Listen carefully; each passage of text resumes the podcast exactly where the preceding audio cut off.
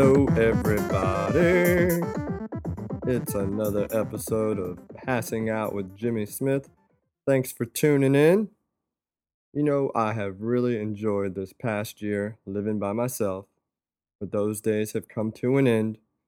An old friend of mine that I used to live with four years ago that took off to Alaska has moved back to the beach, because you know, it's the beach. His name's Jay. You'll get to hear him interrupt this podcast coming home from work and then quickly exiting the room to go out on the front porch to smoke cigarettes. Uh, my guest today is the young, talented, sexy Evan Baker. He, uh, I met him at the Calico Room probably at the end of June. I started going to open mics there. Um, not comedy open mics, actual music um, open mics. I wrote a bunch of songs in my cubicle the past year, and I figured maybe I should start sharing them with people. That's where I met Evan, and of course, we struck up a little bit of a friendship. And he was dumb enough to agree to come on this podcast and chat music and life and all sorts of other bullshit with me. So I hope you enjoy my conversation with Evan Baker.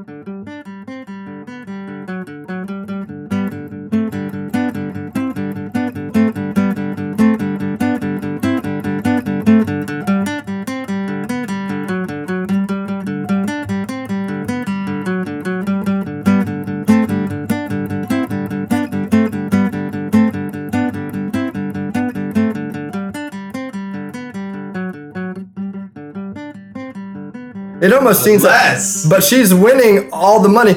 We all want Bernie. Bernie, yeah, but Bernie's the new Ralph Nader, man. Ralph Nader used to fall asleep in the middle of fucking like speeches, debates. Uh, yeah. he didn't even have clean sneakers. I mean, come on, I you can't be a president without clean sneakers. Damn it! But why? I want a Exactly. Dirty, I want a dirty president. I want a dirty, messy slob in the White House. But like, who's brilliant? Yeah, exactly. But like someone who you can, who is clearly not too concerned with everything, all the small things. I feel like Bernie wakes up and he's just like thinks about income inequality, and that's like the first thing that comes into his mind, and like he forgets to eat probably, and forgets like can't have a calm conversation with someone about like because he genu- genuinely cares, yeah. And that's kind of like his fault. That- to be honest, because that's what you don't look for in a leader. You want somebody who has like that death behind their eyes. That they're just like, yeah. you know, that's that's what you look for in a leader, and, Yeah. and you want somebody who's like a serpent almost that can do the job when it needs to be done. And You need a little bit of corrupt. Like, yeah, oh, to they're, they're all they're all a little corrupt once they get to that point. I mean, eh, I don't know much about Bernie, but I'm, I'm pretty sure if certain money was thrown his way, he'd probably turn it down just because of his integrity. He'd want to be able to face He himself. has, yeah, he has turned down a because he'd want to be able to face himself in the mirror, you know, and that's kind of like it's. There's never going to be another Ross Perot, somebody who has their own oil money. who can just be like, hey, America needs to turn their lights off at 8 p.m. because we need to save energy. yeah, yeah. somebody like that. Ah. So where are you from, Evan? I am from uh, a small town outside of Wilmington called Hampstead. Right down the road. Yeah. So you've lived here your whole life. Lived here my whole life. Well, that's good. In the community. Mhm. When did you When did you pick up the guitar? Um, I started playing guitar uh, earlier than I thought. Like I, I stumbled across some baby photos of me, or like five with a guitar, and I don't remember that at all. And then I like found this guitar in my attic when I was a kid, and um, maybe like eleven or ten, and started like kind of playing it. Got a bass. Bass was like my first thing. Okay. guitar. So how old were you when the bass thing happened? Probably like 11, 10 or 11. 10 or I just 11, wanted to oh. be like like Fall Out Boy or Blink 182 or something like that. You're only you're only 22, right? Yeah. Yeah. I, uh, my mom tells me she has pictures of me like with little like plastic toy guitars and like inflatable guitars. Uh-huh. Just me in the backyard and stuff playing around. I was obsessed with like 80s hair metal. Yeah. Uh, I really love Poison. And it's really funny. Like whenever a Poison song comes on the radio, I can hum the whole guitar solo. I love CC DeVille. Like I just think he's. And apparently, he was trained by like a classical violinist, and it's really weird when you hear that stuff about Yeah. these people. But then when you listen to a lot of their stuff, it doesn't have that soul behind it, you know. Mhm. Um, but that stuff, a lot of that stuff was embedded in me when I was like five years old. So Poison. yeah, Poison, dude. Uh, yeah, of all bands. So I had to watch Rock of Love when it came on VH1 just just because I was like, I'm I'm closer to Bret Michaels than anybody else knows. Yeah. You know. So whenever I meet a girl now, I do like to steal his lines and tell them they're smoking hot and ask them if they want to be my Rock of Love. Does it work? No, it never does. Yeah, I'm not. Did, did he ever? Did it ever work out for him? Like, did he ever get married to one of those? I don't know. I think he's still just fighting with diabetes, and that probably turns off the women. I, I really don't know. I did get the pleasure of seeing Poison live with Cinderella and Warrant, uh, probably like ten years ago with my mom, and that was just that was total flashback. Good for me. I had also had a Michael Jackson Thriller jacket because I Wow. loved Michael Jackson when I was little. I had a little Michael Jackson doll. My Yeah. Thriller jacket has bubble gum all stuck in the pocket still, but my mom just saved it. And I had a Poison T-shirt, as a matter of fact, too. That Yeah. was way too large for me, so my mom like cut it to fit me when I was six years old, Yeah. and I got in trouble for wearing it because in in, in uh, on the back of the T-shirt there was like each band member like in a different. There was like four squares of each band member doing different things, and I think Bret Michaels was like in a swimming pool with like some girls in bikinis. And in six or at six years old, you know, in first grade, that was a distraction to class. yeah. So I couldn't wear that shirt anymore to school. My poison T-shirt, you know, ca- causing a problem there. So It's- what what music are you into? What uh, What? Um. Well. What started think- the uh, ten and eleven stuff when you were playing bass? What drew you into it? Well, I, I don't really know, honestly. Like, I guess it was at first. It was more of a like. It was a thing that it seemed like a cool thing to do. Like it, it literally was at first. Like I'm gonna play bass. Like it wasn't like a. Oh my god, I love music. It just kind of was like I'm 11 years old, you know. Mhm. and there's a bass. Um, and then you know, I was just I was listening to really bad music. I hadn't like been turned on to anything really great. Um, Nothing wrong with Fall Out Boy and Blink One Eighty Two, man. It's it's cheesy stuff. But yeah, Don't yeah, you're deny like what got you there. There, you have to like give credit. You have to give Okay. credit to the stuff that's a stepping God damn, stone. I don't want to give credit. Okay, well, Because let me- everybody backtrack. Because like McDonald's has shitty burgers, but then when you have a good burger, you know the difference. That's true. Okay. So you have to you have to give okay, credit to that I- shit. They okay. Fall Out Boy was my McDonald's hamburger, um, and so I will give them that. Um, I, however, I mean, I did like I grew up listening to like an insane amount of the Beatles and the Beach Boys. Like my dad, my dad is old for like a dad. Like he's like sixty eight right now, Okay. sixty seven. Who knows? I don't know something. Are both of your parents older in age like that? Uh, no, there was they they're he kind of you know my mom's pretty young comparatively. So Okay. solid. Your dad was pimping. Yeah, okay, good for him. Kinda, yeah, Okay. kind of pimping. Uh, she's like she's fifty now, so there's like a seventeen or eighteen. That's not too crazy though. It's not crazy when you're an adult, but to think like When you think of like think an about eighteen year old. being eighteen and then looking at a newborn baby and saying, "I'm gonna marry you." Like, Yeah, that at would. some point. That's That is- weird. yeah, That's not how it happened. hmm but of course. um, At your age right now, I'm sure when you look look at that, that is a little strange for you. yeah, yeah, it's a little bit strange. But and when I'm like, you know, maybe 45, uh, who, I don't know. Well, The older I get, the more I'm just like, okay, I will talk to a woman that's 50 and a girl that's like 25. Uh, and, and, and it seems like I'm going to stay at 25. I'm going to keep 25 until I'm probably 50. I'll keep talking to girls that are 25. Yeah. 25 is okay. Yeah, yeah. yeah. That's, they've lived a little. You know? That's that's what you. That's.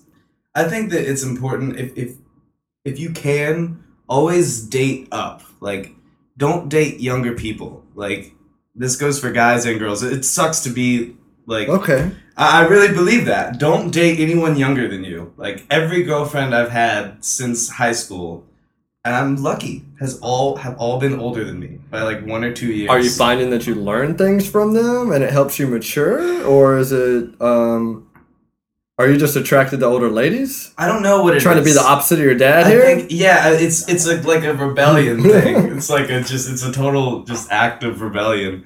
Um, no, I I mean like yeah, I guess you could learn things, but then also like we're all like pretty dumb, you know, like we're all just Mhm. idiots, and so just that one to two years above you margin is just like someone who's just like a little bit smarter than you, and like you want to date someone who's a little bit smarter than you if you can. I, Like, d- I am attracted to successful women, yeah, um, people that like have a goal.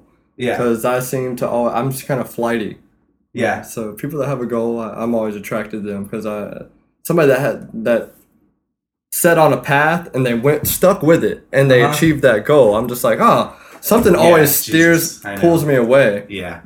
It's, So- it's the most attractive. And I think those types of people are attracted to, you know, artistic people that get exactly, pulled away. Yeah. And that's the beautiful Uh-huh. thing about humans. It's Yeah, a- it's it's, a- it, it's the best thing ever. Like if you if you're an artist, like you want uh, you want your girlfriend or significant other to just like be some nine to five, like really it's headstrong person, and they'll love the the childlike kitty cat lifestyle that you live of just like moseying around and like just oh I, I, today I I read a book and you know I, I hung out with my dogs and you know I felt just- the wind blow through my hair. yeah you want to Let listen me to tell the you about song it. I wrote you want to oh I've just been thinking I've been thinking my crazy beautiful mind has been thinking all day So was your dad like this person that was like a go-getter, like an overachiever, like went out and like made something of himself and then found your mom? Is that no I mean No. he yeah and it's, they're both school teachers Uh, okay? they met teaching uh, at a school. Um, what grades did they teach? my dad taught everything. Like he he taught for forty years. Um, he Oh, taught wow. elementary through high school. Um, even for a while, was working at the Museum of Natural Sciences in Raleigh, um, teaching teachers essentially how to teach. Okay. So, All right. And yeah, so she was an art teacher and like a Spanish teacher, and he taught science his whole life. So did your dad like have a heavy influence on your musical background? Like was he the one that introduced you to the Beatles or was that your mom? Oh, he was yeah, he was the one that introduced me to the Beatles, and more importantly, he he was the person that kind of introduced me to Bob Dylan. Um, Bob Dylan is the actual. It's He's, the thing so he's, he's your say. guy. He- Yeah, he's yeah. your guy. Okay. and everyone says it, but they say it for a good reason. And for me, it was it was like I was playing music and it was fun. I didn't really know how serious I felt about it, and I remember listening to one song of his, um, "It's All Right, Mom, Only Bleeding," Mhm. and realizing at that moment that like I couldn't possibly do anything else with my life, essentially. And by that I mean in that song and in music in general, you you do actually have the before that all songs were love songs or all songs are this type or that type of thing and it's all this small narrow field of content. And listening to that song made me realize, oh my god, I can be a doctor in through my music. I can be uh, Okay. a politician through my music or i can be i can be all these different things in in one so how can i just how could i possibly ever go get a job now when i could do that same job through music you can like when did that moment hit you? that song yeah i guess it How was old like were you? Like, I imagine you were probably already playing music or playing stuff.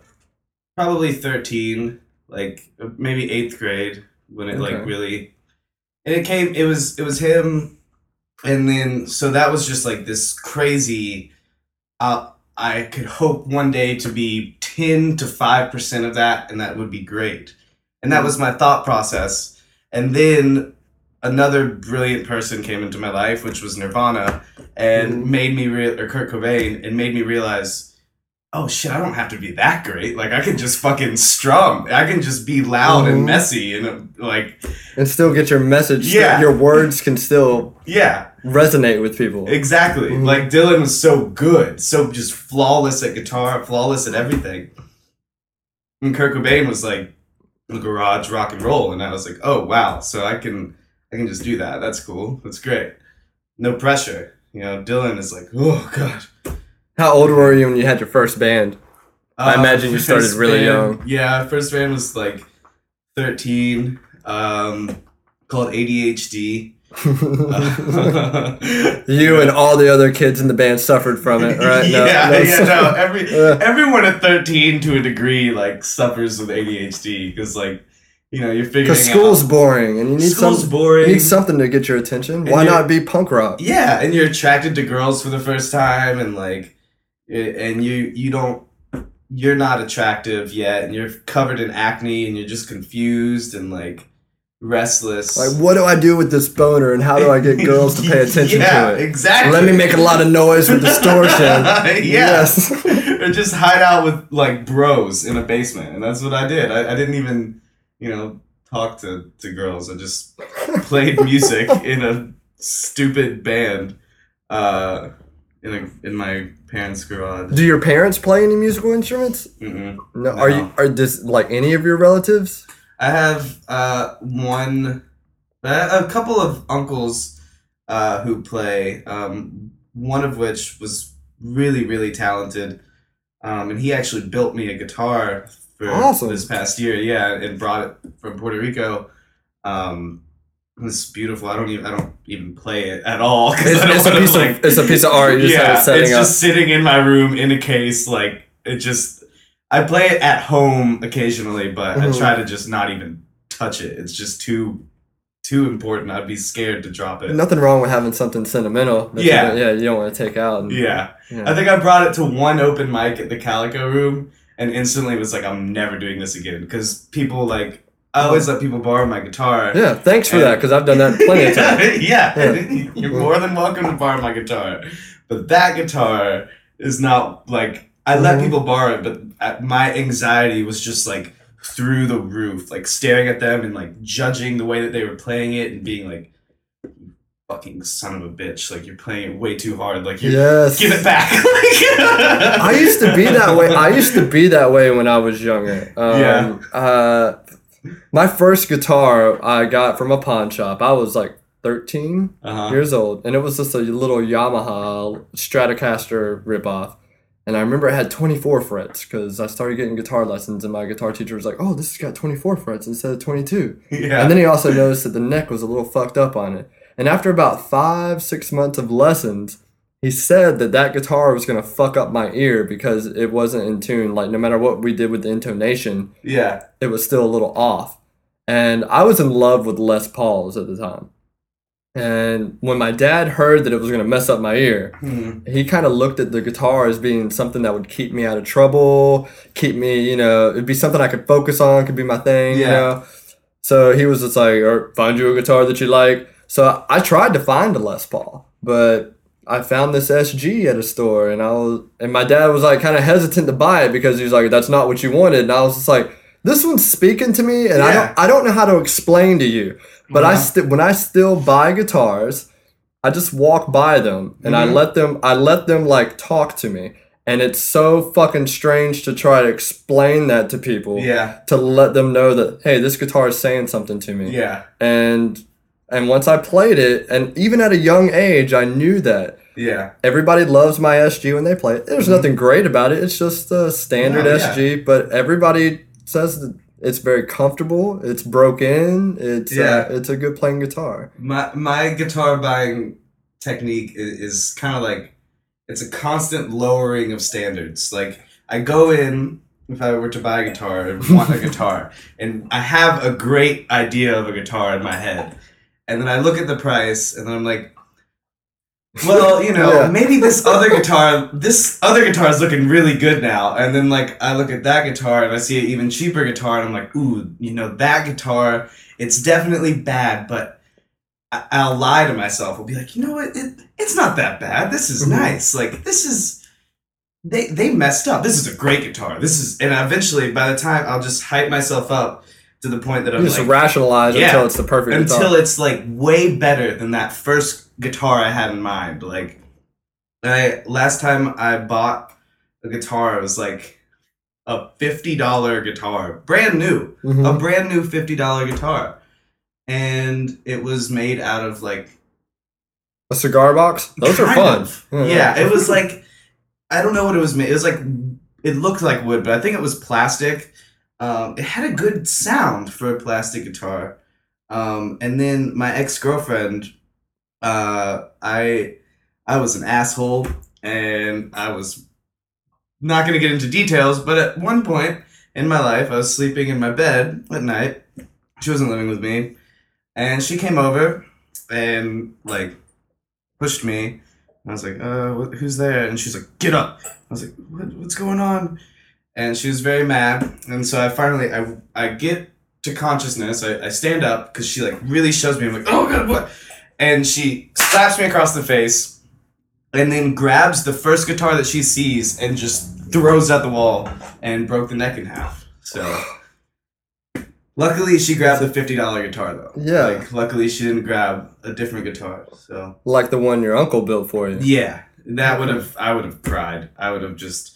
I wouldn't even have been mad at her. You- I just would have spent the rest of my day crying. like Yeah, nobody in my family plays any instruments either. Yeah. So I don't share this. I can't talk to them about this stuff. They don't like. I I've had cousins that have lessons in school and Yeah. things like that, but they never like stuck with it. And it's not like a part of their life like it is for me. So I can't explain stuff to them, and they always give me shit. Like when I talk crap on like certain stuff that's on the radio or band, they're like, "Well, they're making it. I don't see you doing anything with it." And I'm just like, "You don't understand. Like that's not what it's about. Sometimes It, it's so weird. Like there really is. There really are only two different. There's two types of people in the world. Everyone listens to music to an extent. yes." but there there's people who are just there's no middle of the road. You're either kind of indifferent to it, like you listen to it on the radio and you're like, cool beat, yeah, okay, and it's just kind It's of like just background. yeah. Exactly. Background. It's either background noise or it's like the most oh my god intense thing in the world, and you don't even you can't like. And you just think about it all the time. And you obsess over yeah, it, yes.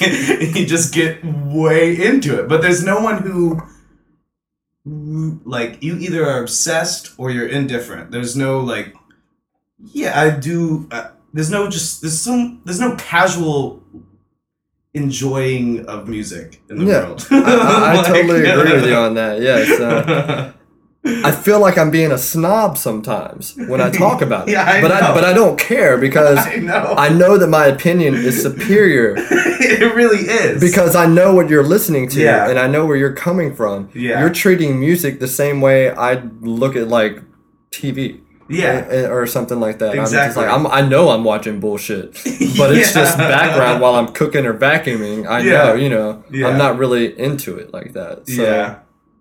No, I don't. that being said, there are shows that I do love and I get obsessed with. Yeah. But, but yeah, music is one of those things that like uh, people don't they don't appreciate it for what it really can be for them Mhm. and where it can take them and what and how it can heal them and what it Mhm. can really do for them and stuff. Um, I realized a long time ago that my guitar was gonna be something that was gonna be there for me to get me through dark times, and I didn't. I didn't. It's one of those things that's really like coming out right now too. Yeah. I'm uh, I I'm really appreciative of that, but I didn't know it was going to be playing a part, a role in my life, like Yeah. throughout my whole life. I thought other things would come into my Mhm. life, but I'm so glad I picked it up and learned it at such a young age and it learned really- to play guitar because it's it's really like a recurring thing. Yeah, Yeah. It, it totally fixes you. Like I, I know that like for me personally, I, I think that every every child, and any kid growing up should have exposure to music, and it will help them tremendously through those weird teenage years of Mhm. just confusion. And if you have something to go home and do and express yourself with, then you're you're that less that much less likely to be filled with anxiety and like go fucking crazy. Like really, like you look at I, I really think that a lot of kids like even crazy to the extent of like killing yourself or doing something like that. Like I know for me personally, if I didn't have music, I would be a very depressed, sad, Totally agree. being. And I still occasionally am like super down on myself and just like anyone, but and not even that music necessarily alleviates that. It helps you express that sort of depression or that sort of fucked up mental state. When did you start writing your own music? Um What up, dog? What's up, man? yeah. Am I your now? Man, you can come on in. You live here now. Yeah. Yeah. You guys are recording this. Yeah, just doing a podcast. Yeah. Jay walking in. You can sit in, grab a beer. Yeah, just Chime kinda in. out. Oh, now you text me? Oh well, I mean, you know, I was just letting you know, give you a heads up. Ain't no thing. But yeah, when did you write your first song? Um I, I tried in ninth grade, and I have some of that stuff saved still. Yeah. When I go back and read it, it's very painful. But I feel I'm just like that stuff is probably just as relative to like what I was going through then as what I'm going through now Yeah, for uh-huh. me because that's the way I chose to express it. It's true, and, and I guess my it was kind of um, it was kind of instantaneous. Like I didn't, I've never been someone who could learn a cover song. Like my brain, I remember when I started playing guitar, and the second I like would look up a song, Mm-hmm. the second I like figured it out, oh that's a C chord, I would just become a, I'd forget to learn the song, and I'd just sit there strumming that chord, and then I would look up the next line in the song and be like, ooh, I've never played that chord, and I just would completely forget about playing the song and eventually just Try to do your own thing with it. Song, yeah, like it just I couldn't focus. I was like, ooh, wow, this is incredible, like, and um, so I guess like my first, it was it was kind of instant. Like the second I started playing guitar, I started writing songs, um, pretty pretty quickly. I remember my first guitar lesson. Um, I don't know why I decided. I guess I decided to get lessons because I had nobody in my family that could show me anything. I didn't know Mhm. where to. I didn't even know how to tune a guitar. Yeah. When I was nine years old, I bought a guitar from Toys R Us that had like a little speaker in it, and I remember taking it home. Yeah. And then like I thought I was gonna be like fucking Slash or CC DeVille from Poison, probably more like you know. And uh, it, I of course I didn't know it had to be tuned. I didn't know it. I was nine years old, and and it was just Yeah. so I remember taking it back like two days later, trading it out for a Super Nintendo game. I think I got Link of uh, Zelda, A Legend of Zelda, Link from the Past. Nice. A good game. Anyway, but two years later, uh, or th- four years later, I, I actually bought my first guitar and really like got into it. And then I realized I should get lessons. Yeah. And my guitar teacher showed me three chords and a scale. And I went back to my second lesson and had made up my own little thing with the three chords he had showed me. Yeah. And he was just like, "Oh God," he's like, "He's he's like, he let me let me record that." And I'm like, "What? What?" And he's just like, "You need to document this kind of stuff." And it was just like, I remember it, like making me feel like I was actually learning and doing something productive with it yeah. and that just kind of set me on a path of like trying new things but i had a real problem with like getting my lyrics and my music to actually like coincide Yeah. so i kind of just gave up on a while and just would jam with friends and like kind of let them take the role of doing other stuff and i just Mhm. played guitar and that's why i'm like at the point where i'm at now because i have all this stuff like backed up and now i'm starting to put the lyrics over the music and i know what works and i know why it works and why it doesn't Yeah. Yeah. and it's uh so yeah i've got a lot. It's and it's cumber i know i've told you a million times it's very cumbersome for me to sing and play at the same time Mhm. but i'm getting over that. And uh it's it's very fun and very therapeutic at the same time. So it's it's good to get it out. Absolutely. I agree. I think one of my favorite therapies is actually going like downtown busking and just playing on the street. And like you learn very quickly that 90% of people don't give a shit at all like Mhm. like they just you're just out there and you're literally in the center of the world yelling at the world like you're just like i hate all of this this is terrible this is this is the worst thing ever. And it's so nice to get out on the streets and just like play guitar at people, like just yelling at people essentially. And um, that, that's always my go-to. I had a feeling you did that. Yeah, I do that a, a good amount, and it's really funny because like people are really like judgmental too, and like uh, there's a lot of People are just gonna think you're homeless. they think I'm homeless. I watch people. They think you're they see panhandling. me They in don't- the distance, Mhm. and I watch them cross to the other side of the street 'Cause so they they don't have to walk by me. Mhm. And like, and people stop, and like when the people do like stop and talk to me or give me money, like they're instantly shocked at the fact that I can speak like an educated human being. And they don't smell alcohol on your breath immediately. Yeah, and they're like, "Oh my god!" And then I'm like, "Yeah, no, I actually do this. Like, I actually play music a lot. Like, I, Mhm. I, I do this like kind of for a living. This isn't. This I'm is not starving right Mhm. now. I'm just out here getting some things. I'm just brightening up the street today. this is me at the gym. Yeah. You're seeing me at the gym. I'm. I'm working Yeah. out in front of you. exactly. Why are you gonna run away from me right now? I Yeah. know. I'm, It's so. I'm flexing right now. What do you? it's so sad and the, the saddest thing is that like so if you do it in the daytime like especially downtown wilmington people are just like not in the best mood ever like wilmington is a very drunken town and Yes. At night like if you go downtown and busk at night it is it's a testament maybe for the goodness in alcohol who knows? But people are just like oh what great whoa and people throw like just 20 bucks at you because you're Mhm. just like because they're drunk and, and they're just so enthralled by it. And i'm like man that's so de- you have to you have to be drunk to like enjoy anything? Like Lower their inhibitions and their judgment, and more accepting of you in that way, I guess. So it's called busking when you do that. i think so Oh, that's what you call. Okay. Uh, I don't. I don't know if I have the courage to do that. I I, for the longest time i thought it was it was either bussing or busking and i couldn't figure out which one it was Mhm. So whenever I told people I was about to do it, I'd just be like, "Yeah, I'm gonna go downtown and busking for a little bit." Like, just really mumble it just in case I was wrong. Say a little bit of both. Um, What's your worst and best experience with that? I guess the worst experience Okay. is people turning away from it. But has anybody like said anything negative? yeah, the Uh, oh. the first I used to do it a lot with Chip, uh, a really good friend of mine plays banjo, and we did it like every day.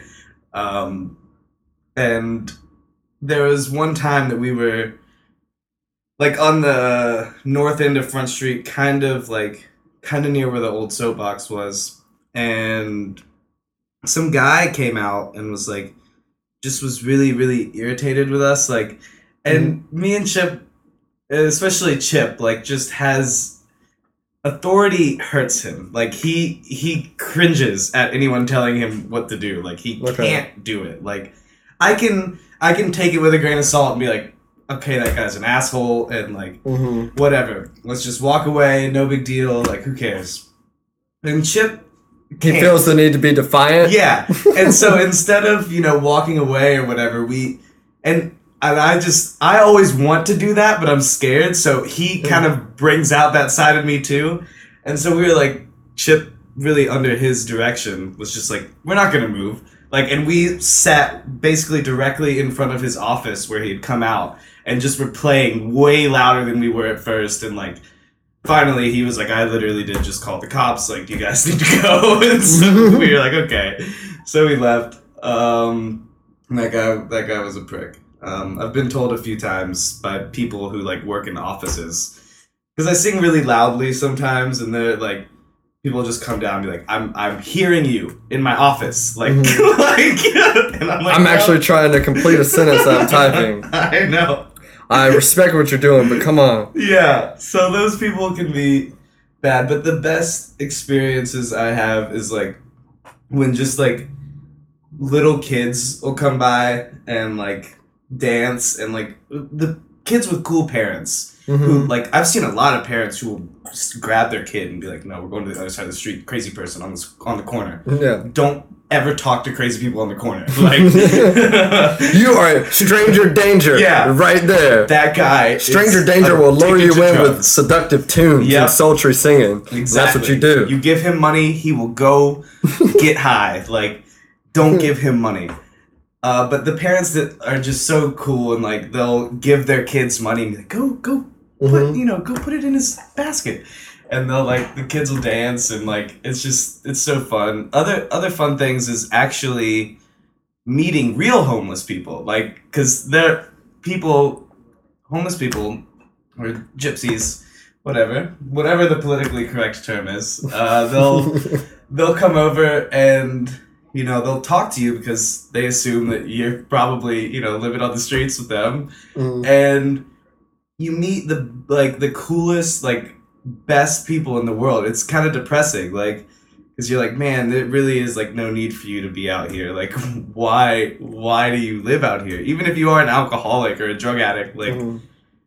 who cares? Like you shouldn't have to live on the streets, and you get to talk to a lot of really. I've met so many really incredible Down to earth, genuine Yeah, people. drink a lot of So- beer in alleyways with like Mhm. homeless people, and just they're all incredible, wonderful people. Have Um, great stories. Just too yeah. many, just one too many bad decisions in a row. Yeah, You know that kind of you know exactly. that doesn't g- coincide with like our little system that we have. Yeah.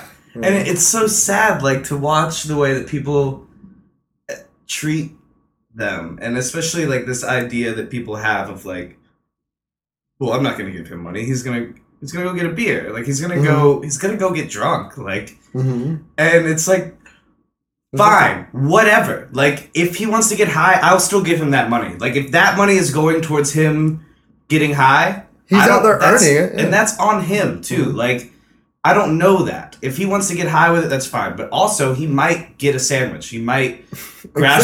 something to eat. Like, so if I give him the money, it's up to him to do whatever he wants with it. I don't care. I've given homeless people food countless times. Yeah, And most of the time when I give them food, they sit down and eat it right away. There's been a couple of times. Um, I when I used to work in a pharmacy, I was in the uh, parking lot hmm one time, and I just had some cashews. I was sitting in a couple like knocked on my window, and they were just asking, "Do you have any money or anything or any food?" Or and I was just like, "Well, I don't have anything, but." I had those cashews right there. I was like, "Here, take the rest of my cashews." yeah, And I remember I seen seeing the girlfriend. She was so appreciative. She was like, "Thanks," and she took a couple right away. And then the boyfriend like took them out of her hand and then put it in his book bag and was just like shrugging off and was all pissed off. And I was just like, "Hmm." I didn't know. I couldn't read their situation. I was just like, "How bad are off?" Because she wanted the food right away and she started eating it. Yeah. But I was just like, was she just doing that to play up the game? Or are they just out here? Because I've heard that panhandlers make like thirty to thirty-five thousand dollars a year. I've read. Of course, you can't read everything and believe online. Yeah, But around, but around Christmas time, um, one of the pharmacists told me that he asked one of the homeless guys how much he made, and he said he made about two hundred to three hundred dollars a day sometimes. But around the holidays, people are more giving and a lot more considerate, Yeah. which is sad. Um, And I, I also though like, I'm sure that people do give more money, but I also like, I feel like I remember there was a show for a while. Some there's some show I saw on the same thing, and really I think the the real reason that that's even a story is actually like a very sick and malicious thing. Like it's trying to tell people, no, that person's actually doing really good. Like that person's killing it right now, and Yeah. like no, they're not. Like, why would they be doing that? and so people like have this assumption, like some like people are like, oh no, that person's probably out. He probably actually has a home and is just fucking out here making bank. Like- You can you can tell though some of them. oh yeah. I've seen guys out there with pressed pants and they're clean shaven and like a laminated homeless sign. I'm like, wait a minute. Like, wait a minute. And, I, and it seems like they're like working shifts. I'll see them working this corner and then another corner with like another guy rotating. And I'm like, great. all right, all right. But you know, you can you can look at somebody and tell when they're genuinely not doing well. and when they genuinely are homeless. You know, they radiate this funk. It's like an aura. They have the aura of funk coming Yeah, out. You I say just be be honest about it. Like I would like to just if those people that are faking it, why not just go out there and make a sign that says not homeless. I could just use a few bucks if you got it. I'm probably gonna get beer with it or something. Like I'm just like I, I can't find a job. I Yeah. have no skills. You know, but I'm out here. If you just want to loan me a couple of bucks, I'm out here at least sweating for it. Yeah. Yeah. There's there's one guy downtown who I always give money because he he doesn't. He has no front about it. He just he'll look at you and go, "It's wine time. It's wine time." Are you talking about Byron? yeah, Oh. and I'm like, Uh, uh. cool. Yeah, Well, everybody knows Byron. yeah, Yeah, yeah. You got to. You have to give him money because he's honestly saying wine time, and you're like, all right, yeah, go get yourself a beer, man. Go get- exactly. like- And Byron's like our little our, our Wilmington homeless guy. Everybody loves him. Uh huh. He's great. He's phenomenal. But, Sometimes he's been really mean to me, and sometimes he's been really nice. You know, you know. Yeah. Yeah, usually depends on whether I'm giving him money or not. Mhm. but you know, that's just all shtick. Some people, and then I get frustrated too. Like, uh, even like close friends of mine who have like, who will give money to homeless people, and but like only once. And I, I remember being really mad at uh, someone because this guy came up to us and he's been downtown for a really long time. Like I've seen Mhm. him there for at least a couple years. And he was like he came up and was asking for money and she was just like no, no, I've given I've given you money way too many times. Like you you've been here for too long, blah blah blah blah. And on the one My one dollar should have helped you out. You should Yeah. have figured it out with you're my one dollar. still poor? Like go fuck yourself, guy. Like you were you were poor last week. Like I'm done with this. Like you can only be poor for a certain amount of time, and after that, like you're you're on your own. Like I hate that argument. I just I hate it. But I, I, I, I'm guilty of it. Uh, I know sometimes I'm picky about it. Like I, try, I try to, ju- like I was telling you about when I see somebody with like pressed pants and clean shaven. I'm like, wait a minute. Like Yeah, I sure. want, I want them to be like you can just tell when they're genuinely homeless, and that's why I said I usually give them food. Like, Yeah. um, like um, I didn't. Okay, so I'm from Fayetteville, North Carolina. I don't ever go. I, I've heard I've heard not to go. Yeah, it's- it's I've never been. It's pointless. It's, Yeah. it's just a military town. It's, Yeah. it's there's no Like reason to really. Jacksonville, even It's like worse, ju- or- it's. I I've- don't think it could be worse than Jacksonville. Uh, there's more to do in Fayetteville from what I hear, but I think the strip clubs in Jacksonville are apparently better from what I've heard. But but military towns they have a lot of car dealerships, um, chain restaurants, and strip clubs Yeah. because I mean our men that are fighting they need they need fast cars, money, and Yeah. titties. I mean Yeah. it makes sense. I mean they deserve it. They fought for it. But uh, in Fayetteville, I would see some really down and out people. And then when I came to Wilmington, um, downtown is where I actually see some of the homeless people.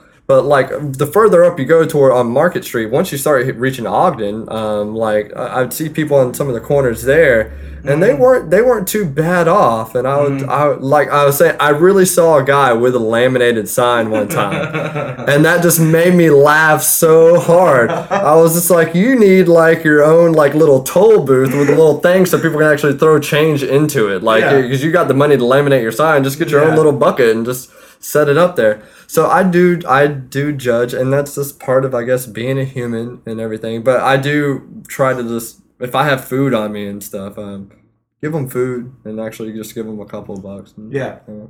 Yeah. Oh, we got off on homeless people there. Have you written any songs? written. Have just- you written any songs about homeless people? I've been thinking about this this whole time. Like, man, this is just a, That's what a happened. conversation, a recorded oh, that's all this is. conversation. That's that's Uh, That's great. that's, uh, Uh, I have I have written. Um, yeah, I guess there's a lot of songs that are kind of.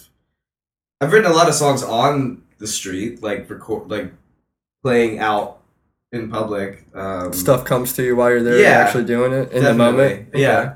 Um, I guess nothing that directly about like, you know, homeless Dan, you know, whatever. but yeah, I guess I've that that type of stuff is always kind of behind my music to an extent. Just a lot of my music is based deeply rooted in like complete anger at like at things, you know. Most of the time that I sit down, it's like I'm just You have that one song, I want to kill everybody or something. Yeah. What's the title of it? uh, I want to kill and make things burn. yeah, yeah. okay. So I mean, it's just but when you sing it, you're so soulful. It's like nobody can hate you while you're singing it. And that's the song where you, you choose to tell stories in the middle of it, right? Yeah, About uh-huh. the, you know, the people getting bombed or shot and Yeah, like that that. was- yeah, yeah. yeah. There's a lot of, of most of the songs, and I also I have a nasty habit of listening to fucking morons on the radio. Like I I listen to fucking Rush Limbaugh and like I used to. I went through a phase of listening to Sean. Hannity. yeah, and I don't I I hate it. I hate it so much. But like it, it is like you listen to it in the car and now I'm like I have to force myself not to listen to it. I'm like listening to like music or I'm, I'm too listening young to have, have high blood something. pressure. Yeah, and I'm just like, oh, this is like, I, I like this, but I could be really pissed off right now, and so I'll turn it into like fucking Rush Limbaugh, and I'll be like, oh, I hate this, I hate this, I hate it, but it's like exhilarating. You need.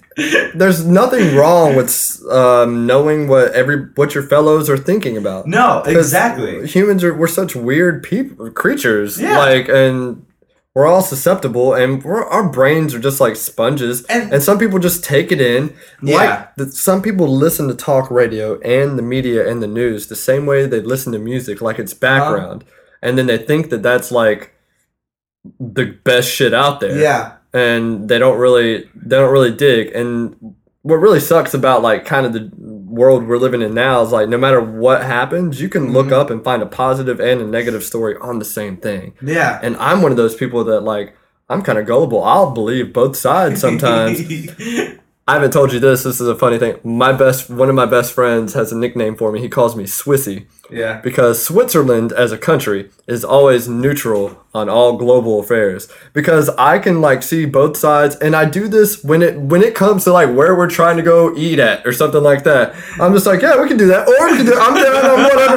Like make Yeah. up your mind. Like I I'm know. that way with a lot of shit my whole life. My mom too. tells my mom tells me to stop riding the fence. You got to pick a side and I'm just I like, know. maybe that's who I am. Maybe it's funny those people people i'm the same way it is the quickest and easiest way to piss off everyone in your life to say i really don't care. People get so they're like oh my god just something. Tell me what you want. And i'm like no i'm really like i'm cool whatever. Like i really i just don't. Like i can't i can't. And my parents growing up would always get so frustrated because they'd be like what do you want for dinner? And i really didn't care. I would say Mm. i don't care. And they'd be like well would you like spaghetti sure that sounds great and they're like well i mean do you really want that yeah no i mean whatever you want like i don't care like i really like there's no but there I are some things don't. I'm sure you're very decisive on. I had a I had a reaction last week at an open mic. Uh, I was at Grinders. okay Uh, I had my friends in town last week. You noticed I was bringing them around. uh-huh And uh, this guy gets up and he was like, "You guys want to hear some Florida Georgia Line? Have you heard of that country band? uh-uh You're no thank God you've." Okay. So I I just said no, like, and I was like, "Oh shit!" I said that out loud. Like at it, like there's Oh all these. God. That, that crowd is so supportive of everybody. They love everybody. And I just had this gut reaction. It's like, he's like, you guys want to hear some Florida Georgia Line? I was like, no. And I was like, oh shit. And I was like, and then he went into the song, and I Oh was like, yeah. But like, it's like that band is really they, they you know some.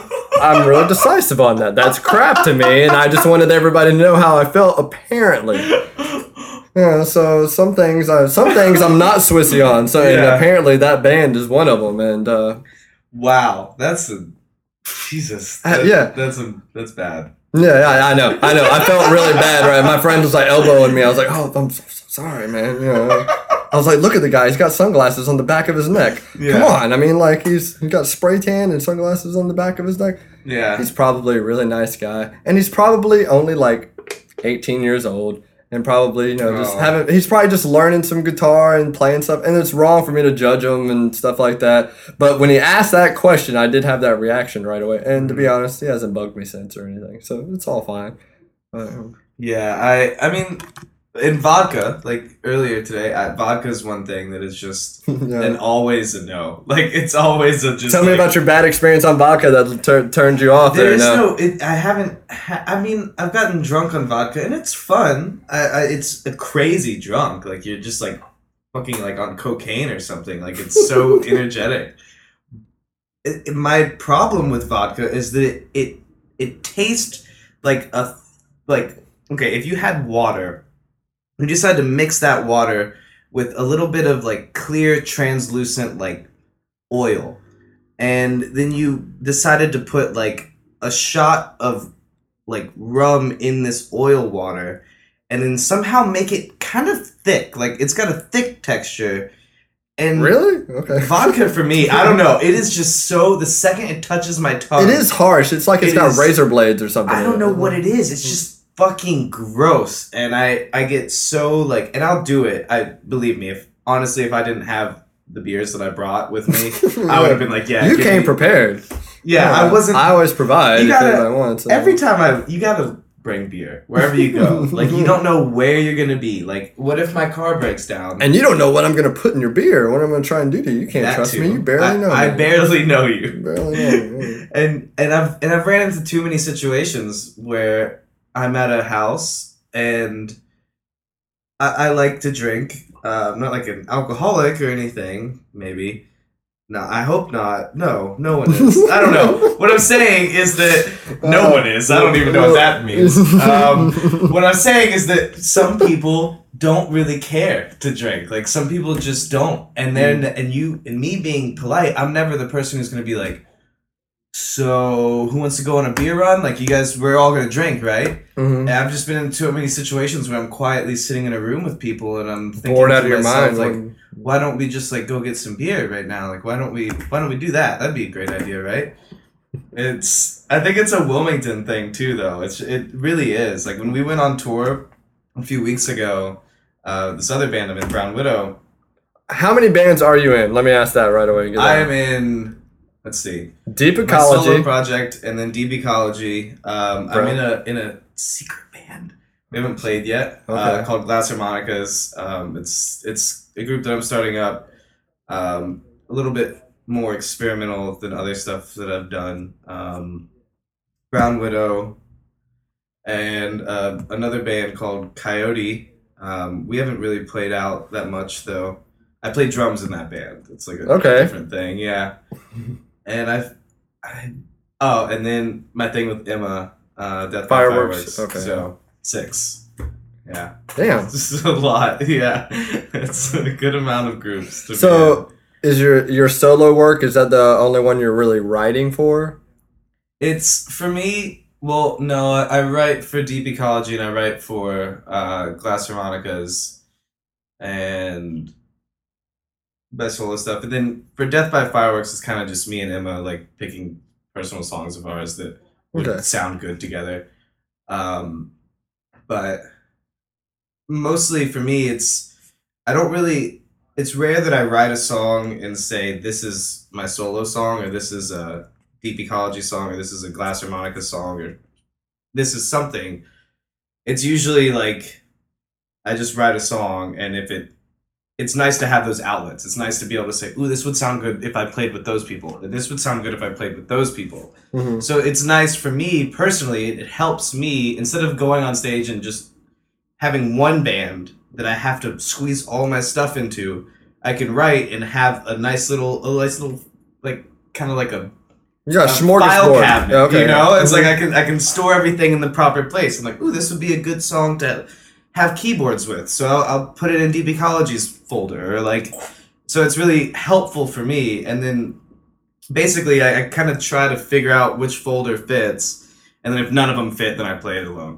like so. So you were talking about going on tour with Brown Widow and the whole drinking thing and being a dr- Wilmington being the drunkest Yeah. town. So what was the It's situation so- there? The the situation is that like okay in Wilmington, we play like every time that bands come through and they'll usually stay at like my house or a friend's house, and after the show it's always like a thing like we're gonna pick up some beer on the way home and you know drink it with the band whatever. Mhm.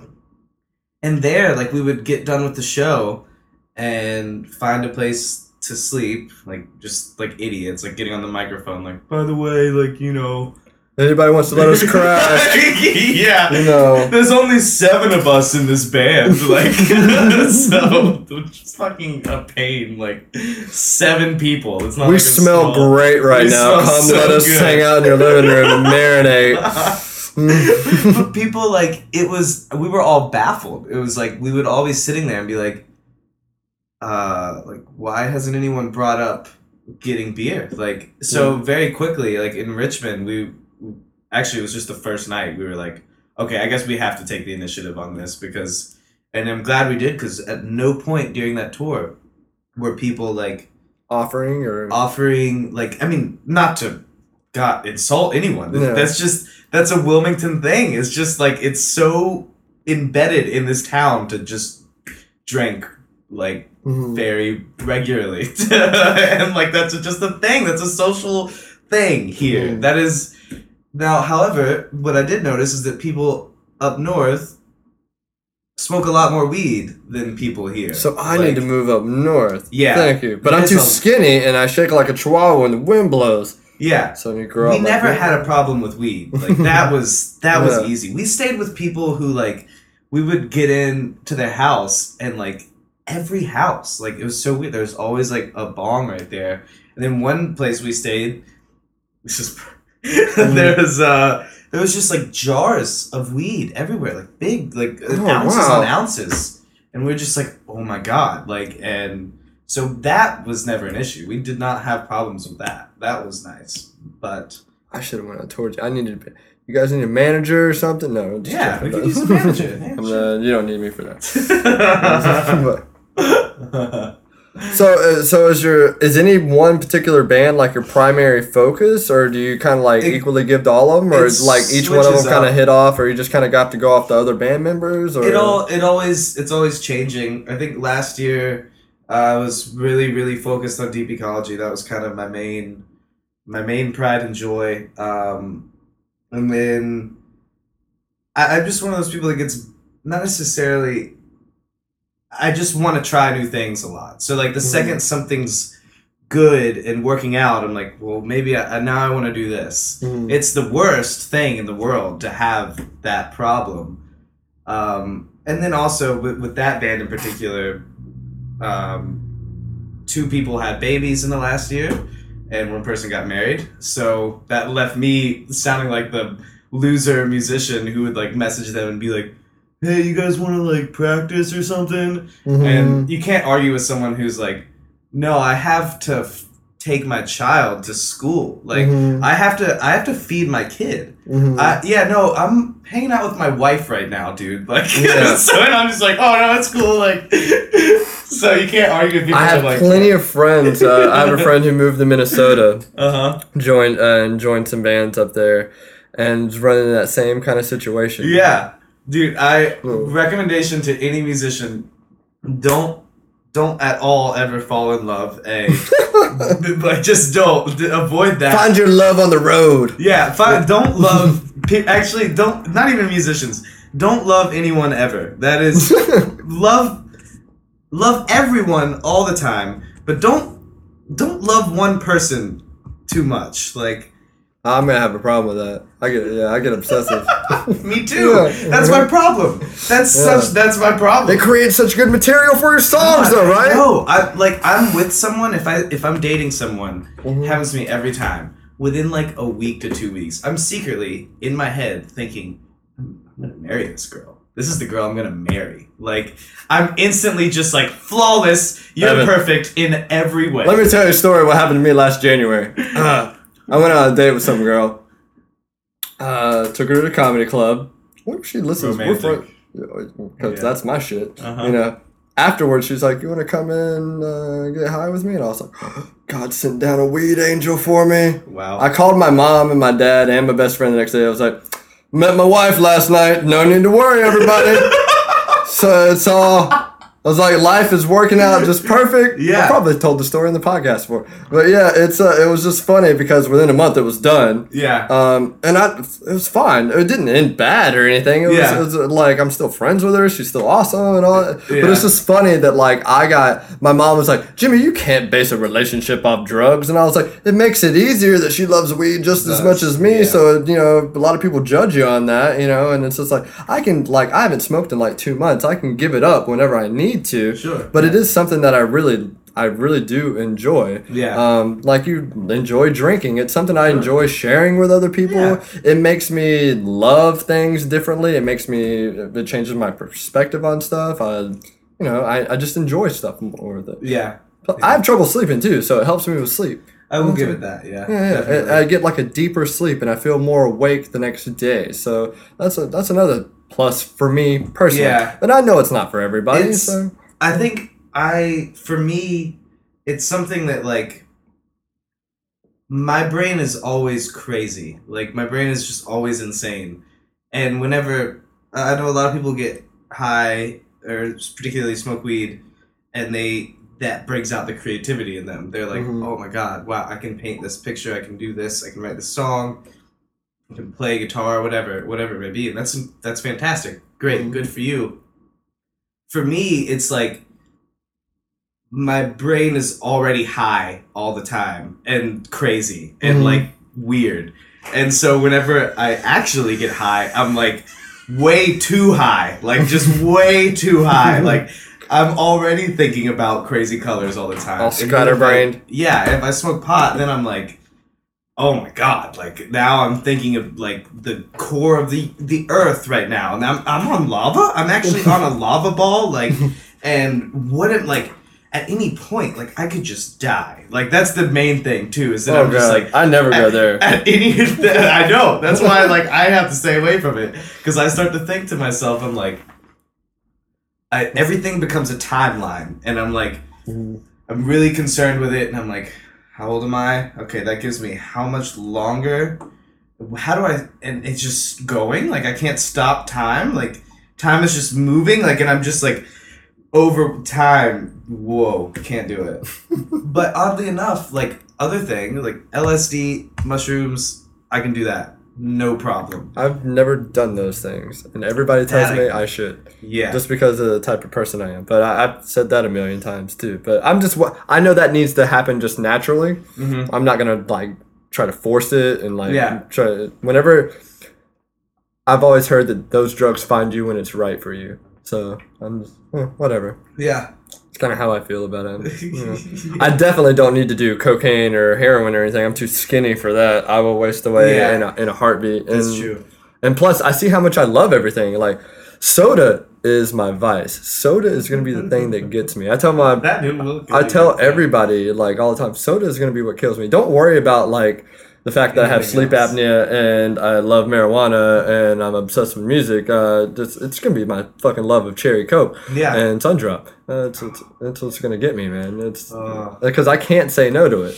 I just recently introduced water into my life. You I know, can't drink soda. It just. dude, yeah. you're good for you. I good for you. It's one of those things. I just, I, I, I just can't stop. Um, yeah, I will. I have at least one a day, and that's you know, it's bad for me. But yeah, whatever. Does does uh does drinking or smoking help your writing or anything? What's your No, what's, everything- what is your writing process like? If you could break it down or just totally absolutely sober always like Okay. I, I really i cannot write even after like one beer or two beers anything like that like i can play and then Mhm. and i usually drink at my shows but as far as being creative things go it's always completely sober for me i mean like and it's always almost always in the morning like it's it's usually ah, a okay. wake up and do it before I have to. If I go to work or if I do anything, I'm exhausted very quickly. And by the time that's done, I've already. I'm just like I, I want to go home and. You're like already spent. You Yeah, I'm can't- you already have done. nothing left to put. Yeah, I have a very weak brain. It's like I do one thing that day, and once that's done, I'm done. so like if I'm when I write music, it's usually it's first thing in the morning, like and it's not like a planned out thing. It's usually the most planned out it gets for me is avoiding to uh, basically just setting aside that time. Like I won't necessarily sit down and be like, time to write a song now. Uh, what chords should I use? because that never works. No, that doesn't work at all. never. It's Never. impossible.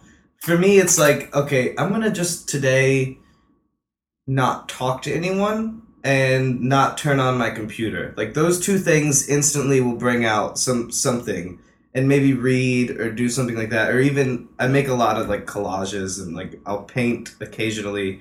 Stuff like that is always fun and helps me like write a song. Um, but mainly it's just avoiding technology is like the best thing for me creatively. Make, that makes sense. yeah, being yeah, avoiding tech avoiding any sort of stimulant is the best way for me to write a song. Well, that Yeah. stuff doesn't help you turn inward. It's helping you like connect outward. Yeah. If you want to, and that's where the songs comes from. Exactly. So, it's it's way too much because then you instantly start thinking about other people, other things. Get on Facebook for one second.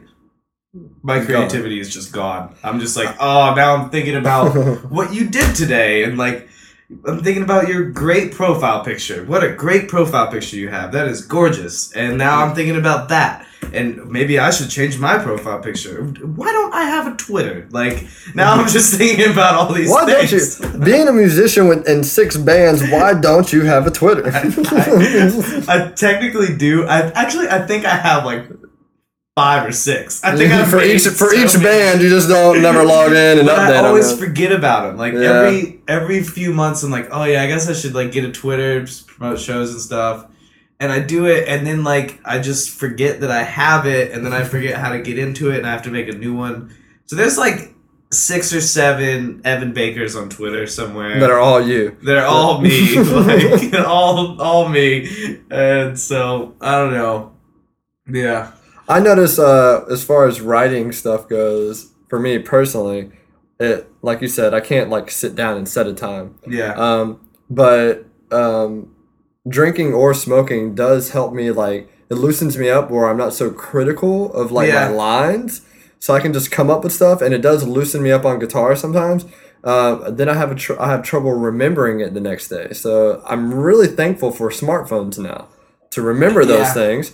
And then, but uh, like you were saying, um, you have to be completely sober. When I go to structure it, when I go back to listen to it and put it together, Mhm. I have to be sober. I Yeah. have to like so I kind of like doing a little bit of both, like being creative with the substances. And Yeah. then when I put it together, I like to be sober so uh, I can like hear and I'm like that was a good idea. I can like judge it differently. Yeah. That's what I've been doing. That's kind of the way I've kind of always done it. Yeah. It works for me. I gotta, I gotta pee. All right, man. Yeah, we can pause it up. cool. Had to take a pee break. Uh, but Evan's gonna play a song for us now. What song are we gonna play?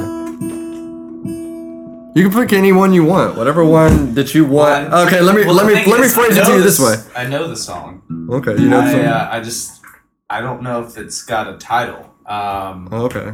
it's like we'll doesn't call the the song uh, can be tentatively, actually, and permanently called uh, "Passing Out with Jimmy Smith." okay, So way to go! You have there we go.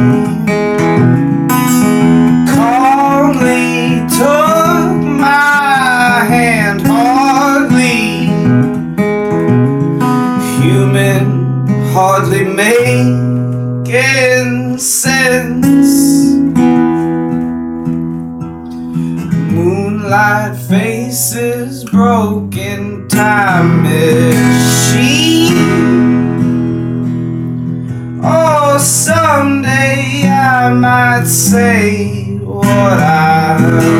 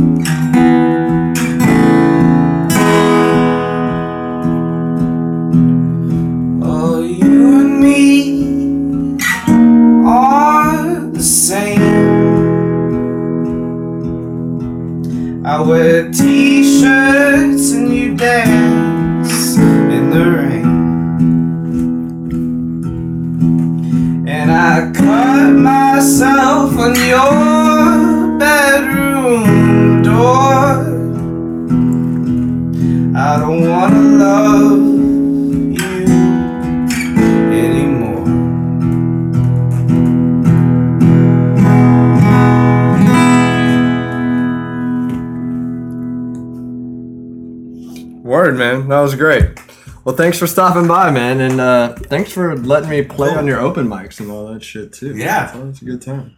Can I give a shout out? Can I give a shout out? Yeah, give a shout. Do you want to plug anything? Uh, I'm probably not going to post this for like a week because I'm a slacker, but you know. Uh, let's see. Uh, I want to give a shout out to uh. You're supposed to know who you want to give a shout out to, Evan. Oh, I shouldn't have. I should have jumped the gun. Dun, like dun, this. dun, dun, dun. Fuck! Fuck! Put you on the spot. Fuck. All right. Uh. Uh. Uh. Uh. Okay. Shout out to to three eleven. Uh.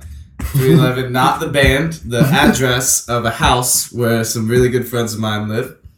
And shout out to uh, to Randall Parkway, uh, another house where friends of mine live. I don't want to name all the places. I just want to give addresses out. Um, Okay, where all the cool shit's happening in town, apparently. Exactly. Um, you can catch me at either of those places pretty regularly. Um, also, catch me at my house. Uh, if you're ever, you know, in, In like Hampstead? Snack, yeah, Porters Neck area. Uh, yeah, that's it. Yeah. Oh, uh, my internet stuff is on Bandcamp. Uh, bandcamp.com slash Evan Baker. That's it. That's it.